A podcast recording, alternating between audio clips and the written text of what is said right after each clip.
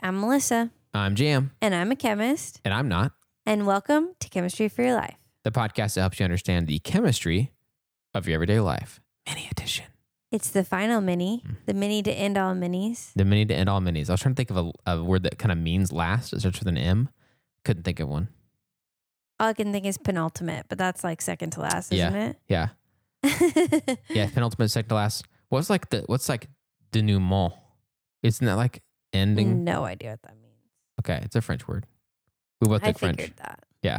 I did take French in high school, but I don't know what that means. Well, if you are out there and you know, and you're in France, then you can laugh at us because we don't know what we're talking about. It's the marvelous mini. the marvelous. Yes. Mason, if you want to chime in right now, you have to come over here and be on this mic. You trying to chime in from over there? I think so. Oh, wait. We actually have a live studio audience here with us today, and apparently he knows what this M word S- is. Sir, uh, tell us tell us what you're trying to say. Well, I don't know what um, the M word you're looking for is, but I feel like denouement is like the end of a story or something. I, it goes back to like high school literature class. Nice. So that's all I had to say. And that was A Minute with Mason, where you guys got to hear for the first time on podcast history yeah, from Melissa's husband, Mason. he's uh, he's lately been one of our live a live studio audience presence in some of these episodes recently, and it's been very nice. It really has been fun. I guess when we record these lately, it's been in the evening because your wife has a new work schedule. Uh huh. And that That's impacts us. true. hmm And I guess Mason just likes both of us so much, he likes to hang out and listen to us podcast. Yeah. Which is interesting. I mean, I'm I'm certainly for it. Yeah. So And I guess for a listener, it's as if you get to listen to a live recording of your favorite podcast once a week. yeah, seriously, it's pretty cool. It is pretty cool. Well, I'm excited because I'm excited for two reasons. Okay. I'm excited to resume our regularly scheduled program, Mm-hmm. Mm-hmm. but Jam and I have decided to make a bit of a change to that schedule. We'll talk about that more at the end. Okay. But I'm also excited because the question that we're doing in today's fall mini is actually one that allows me to talk about my area of research. Nice. Okay. Cool. So this question came to us from listener Kate K. Kate said, I graduated with my bachelor's in chemistry, ACS. And just as an aside, ACS, for those of you who don't know, is American Chemical Society and they will accredit universities. Hmm. So Kate said, ACS in December of 2019. She got out just before the pandemic. Oh wow. Does this education alone make me a chemist? And if not, what level of education does? Oh, I see. Where's the line? What makes you a chemist? what makes you a chemist and that's what today's episode is all about Interesting. Okay. and i was really excited by this question because it really does open up a chance for me to talk a little about what i do as a chemist so my research is in something called chemistry education Mm-hmm. a lot of people hear that and they think i'm training to be a teacher Mm-hmm. but actually chemistry education research is learning how people learn chemistry and studying how they develop an expertise in the field. Mm. And both of those things come into play when you think about becoming a chemist. Yeah.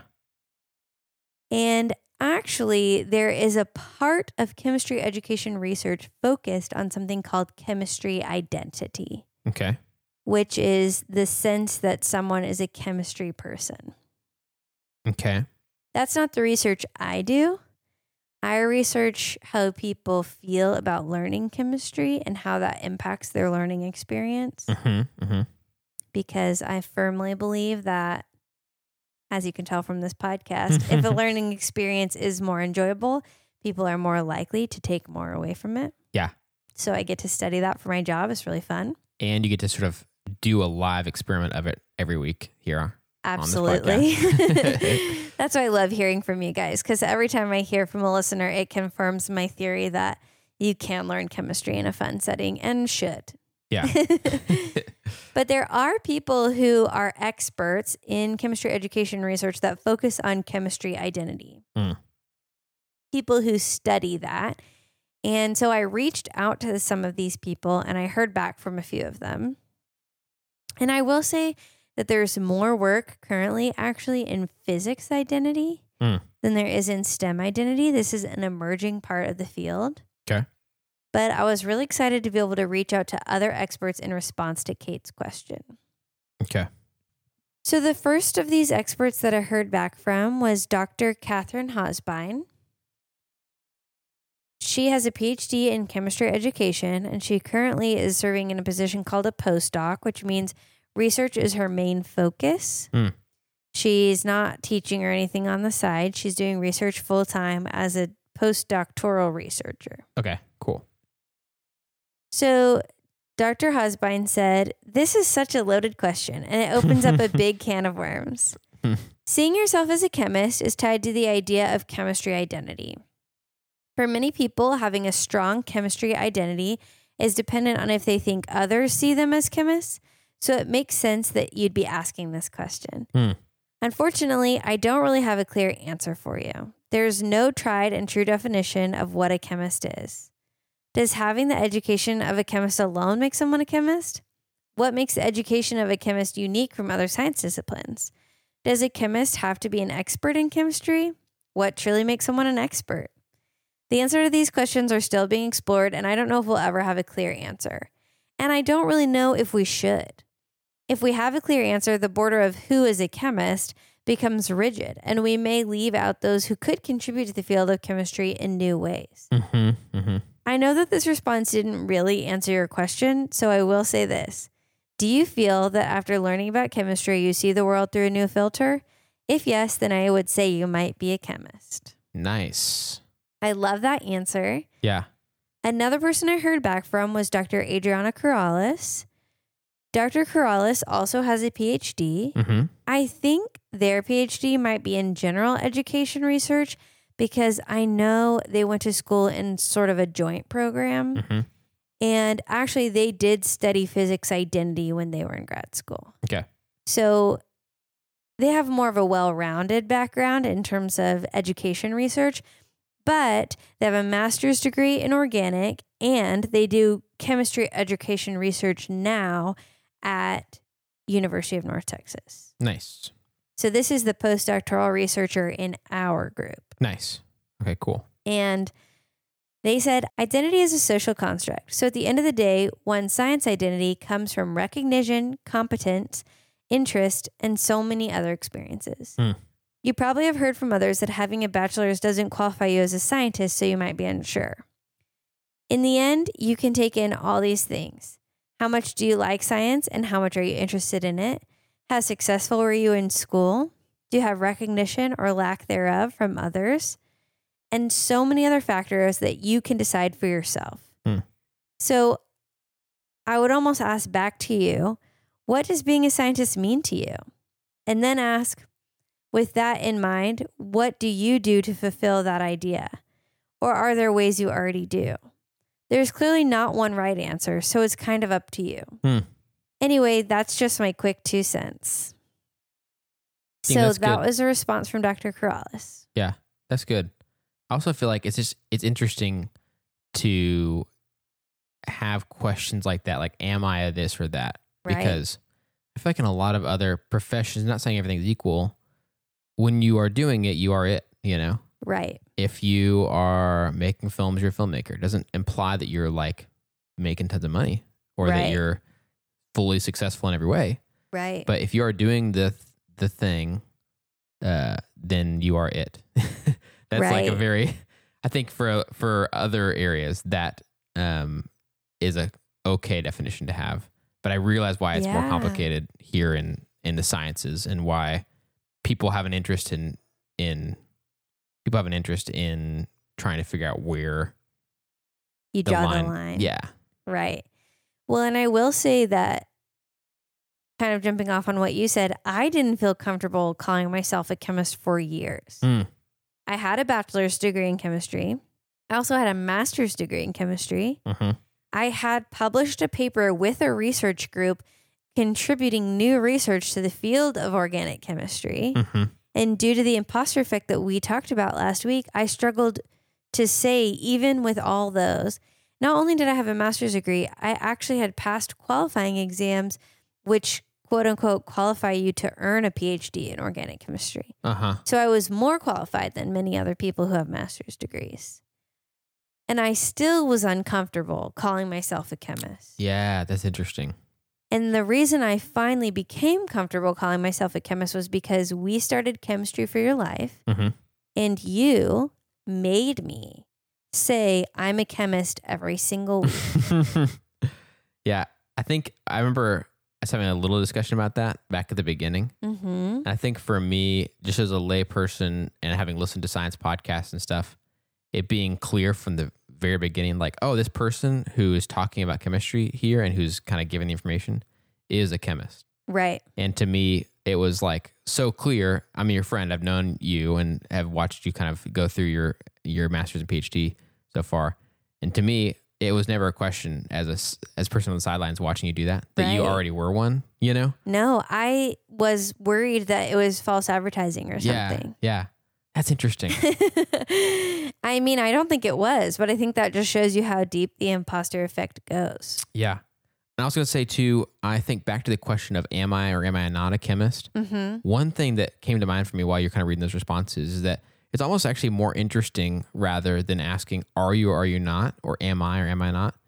For if I was asking somebody, I would say something like, what do you do in the field of chemistry? Right. I wouldn't really necessarily think it's super interesting to find out if they are or are not one because, I mean, partly probably because I'm not a scientist and stuff. That's why. But I'd love to know what you do. So right. you saying, "Oh, if I asked you, what do you do in the field of chemistry?" and you talking about chemistry education research, you would have tons to say about that. You Right. wouldn't ha- you wouldn't really be splitting hairs about, "Ooh, well, am I really doing that research or not?" You know, Yeah. you would just tell me what you do, and that would get us into an interesting conversation quickly, and I'd get to learn about what you know about, right. which seems like a more important question in some ways, or gets gets people to the to the more important, more interesting answers. I don't know. Well, that kind of actually jumps into my next point, which is if people ask me what my job is, sometimes I respond chemist just because it's shorter than explaining all my things. Uh huh. Uh huh. But even though I'm a chemist by training, most of the time when people say, What do you do? I'll say,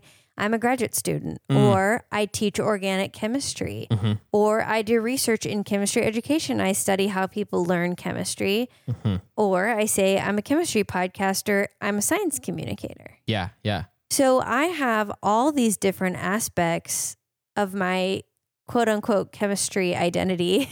Mhm. because if you just say, I'm a chemist, a lot of times people have no idea what that means. yeah, yeah, And so while that's part of my identity, I am a chemist by training. I would ask this person and other people who are wondering this for themselves do you see a part of your own idem- identity as a chemist? Do you have training as a chemist? What part of your identity is chemistry E? Mhm. What percent? You know, for me, that's a big percent because if someone asks about me, chemistry comes up quickly. yeah, So it is a big part of my identity, but it's not, I'm not the kind of chemist who works in the lab. right, right. Yeah, if people have a picture of you holding an Erlenmeyer flask and a test tube and a you know, Bunsen burner and all that stuff. There And is a that's what- picture of me doing that. Right, but if that's what they think. If that's the thing that makes someone a chemist, then Right. then that would be a pretty restrictive Right. definition. There's computational chemists, there's chemists who work in analytical labs, there's there's chemists all over the place. Mm-hmm. And I do think we fall into that sometimes where computational chemists and chemistry education researchers who it looks a little different will say quote unquote real chemists. Mhm, mhm. so some computational chemists that I know actually dressed up as quote real chemists for Halloween one year and they wore lab coats and goggles because they don't wear those very often. so I mean we even have some some flexibility about that within our field of what a chemist is. There's Yeah, there's not this clear definition at all. And yeah, I definitely see the world differently than someone who studies outer space, Mhm, right? mhm, I'm definitely more chemistry than I am astronomy. mhm. But I'm also definitely more organic chemistry than my fellow chemists who focus in inorganic or computational. Right, right. I look at reactions and focus on electrons, whereas they might focus on different things, you Mhm, know? And mhm. we've had some people email and say, oh, I would define this differently. And Mhm. it's, oh, well, you're not an organic chemist. So, Yeah, yeah. So, there are so many different varieties of chemists and so many different mindsets, even within chemistry, that this is a really complicated question. Mm-hmm. So I guess I just want to wrap that up by saying I really agree with Dr. Hosbein and Dr. Corrales' thoughts. Hmm. And I do think if you've had some training in chemistry, you likely see the world differently. But I also want to know what do you do in the field of chemistry and Yeah. what is that like for you? Yeah. So don't worry too much about if you are or aren't. If you're doing chemistry for your job, if you have training in chemistry, you're probably at least some little bit of you is a chemist somewhere inside. Mm-hmm. That does kind of make me wonder how far into being a chemist am I at this point? You would just say like I'm like twenty five percent of the way oh there, no. thirty three percent of the way there. I guess we're not defining the end goal, so we're not defining your percentage. Yeah. You definitely are more chemisty than you used to be. That's true. That's true. I have told so many people the story about how you figured out to make your pressure cooker boil over less by adding more salt to it. Oh yeah. That is a chemistry mindset. I told that at a conference, and all the chemists in the room were very excited. Nice. Okay. Yeah. That was my mark to them that you learned how to take what you learned on the podcast and apply it to real life. Nice. nice. So, Okay. I'll take that. I'll take that as sort of like a ribbon, you know, like a participation ribbon. yes. It's like you are participating in chemistry some. So here you go. and you're helping communicate it to people all over the world. Yeah. And I think what's funny too is like we, you asked the questions about identity and stuff like that. And that is interesting because I've always done a lot of different things, Mhm. but certainly like podcaster would be my go to if I was talking about what we do here. Right. I wouldn't, you know, I would not s- even go as far as to say chemist, chemistry podcaster. I would just say podcaster, partly because I have done other podcasts, you know, but right. uh, it's just kind of funny to think about how, what what things do we think make up our identity Right. A- and when we try to explain it to other people that's usually s- sort of a telltale sign which things do i reach for what things do i think define me well and that's an interesting Yeah. question to think about for anybody Yeah. But- Oh, and I did want to say there are some studies that show who feels more comfortable calling themselves. I think it's a physicist. mm-hmm. And it's sort of goes in line with what we talked about last week about imposter syndrome. It's the people who are most well represented in that field often feel more comfortable calling themselves a whatever that kind of scientist is first. yeah yeah that makes sense So I thought that was interesting too. yeah But if you have a bachelor's degree in chemistry, I would say you are a chemist probably, and you probably do see the world differently. Mhm. That's a pretty black and white definition, and I really like Dr. Hosbein's and Dr. Corrales' definitions better. and so even chemists don't necessarily totally agree on this so Right? how could we ever find a really firm definition who knows Who knows? And that's chemistry for who who knows life. Speaking of who knows, I'm sure you all have been wondering, waiting, thinking who knows when chemistry for Your life is coming back to its regularly programmed schedule. And Jim and I are excited to announce that our holiday season gift, Hmm. Back to You, is starting next Thursday. We will be releasing new regular episodes of Chemistry for Your Life. Yes, the f- minis have been fun. We're They've gonna go, been so fun. gonna go back to the a new chemistry question. Yes, packed with Yeah. chemistry lessons, with new answers to life's little mysteries. Mhm. I I'm really excited. I I'm glad we took this break because it gave me time to catch up on my work life. I'm trying to graduate and the Mhm. last year of grad school can be really difficult. Mhm. But we are going to change things up a little. So we're going to adjust the intervals at which we release new episodes for a few reasons, um, in order to allow Melissa to have time to research and stuff like that. We've talked about that in a few episodes in the past. How her research time has increased as we've gotten deeper and deeper into newer territory, newer topics. Right. And so we'll have a new episode every other week. Right. And we'll also still have a Q&R episode every month. Right. And we will have also a way of trying to bring older episodes that still have a lot of really cool chemistry content that maybe not everybody's heard, bringing those back up into the feed and having those be republished so people can find them easily and check those out who might not have heard them before. Right, absolutely. And I'm really excited for this change because I'd been feeling like it was more difficult to put out high quality content on Mhm. a schedule of six episodes a month with the QRs and the Mm-hmm. and the experiments of chemistry at home. But just until I graduate and figure out what I'm doing next, this release schedule will allow us to keep putting out consistent, high quality content without being too much of a burden on my work schedule as I try to wrap up grad school. Yeah, totally. Consistency was one of the things that kept coming back to us when we were talking about this. And if we are going to adjust anything, we wanted to make sure that we could do it in a way that would keep things consistent, even if that meant not as frequent new episodes, Right. not having a new episode every single week, but uh, making sure that it's a consistent rhythm and not something that fluctuates all the time or whatever. So Right. that's that we landed on this as a good kind of happy medium to make sure that that happens for you guys. Right. And we thought this would be a way to keep the quality of the show up in addition to the consistency Mm-hmm. while also not driving me to have a nervous breakdown. Yeah. as grad students in their final year are wont to do.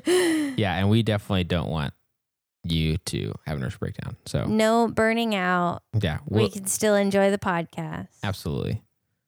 So we want to thank you guys so much for your support. I mean, it really means so much to me that y'all are so excited about chemistry and that you reach out consistently and share that you're excited about the show and that you're enjoying listening.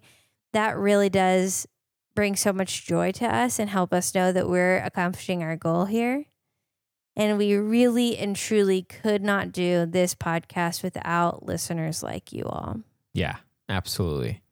And like today's topic, the question we got from Kate, really good question. And it was great to have a chance to just talk through it in a longer format like these minis have allowed us to do. But Right. excited to get back to the normal routine a little bit more. But if you have a Yeah. question like Kate, um, whether it's a long question like that or an idea for a topic or just a small question for our Q&R, don't hesitate to write in.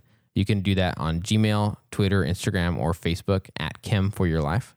That's Chem, F-O-R, Your Life to share your thoughts and ideas.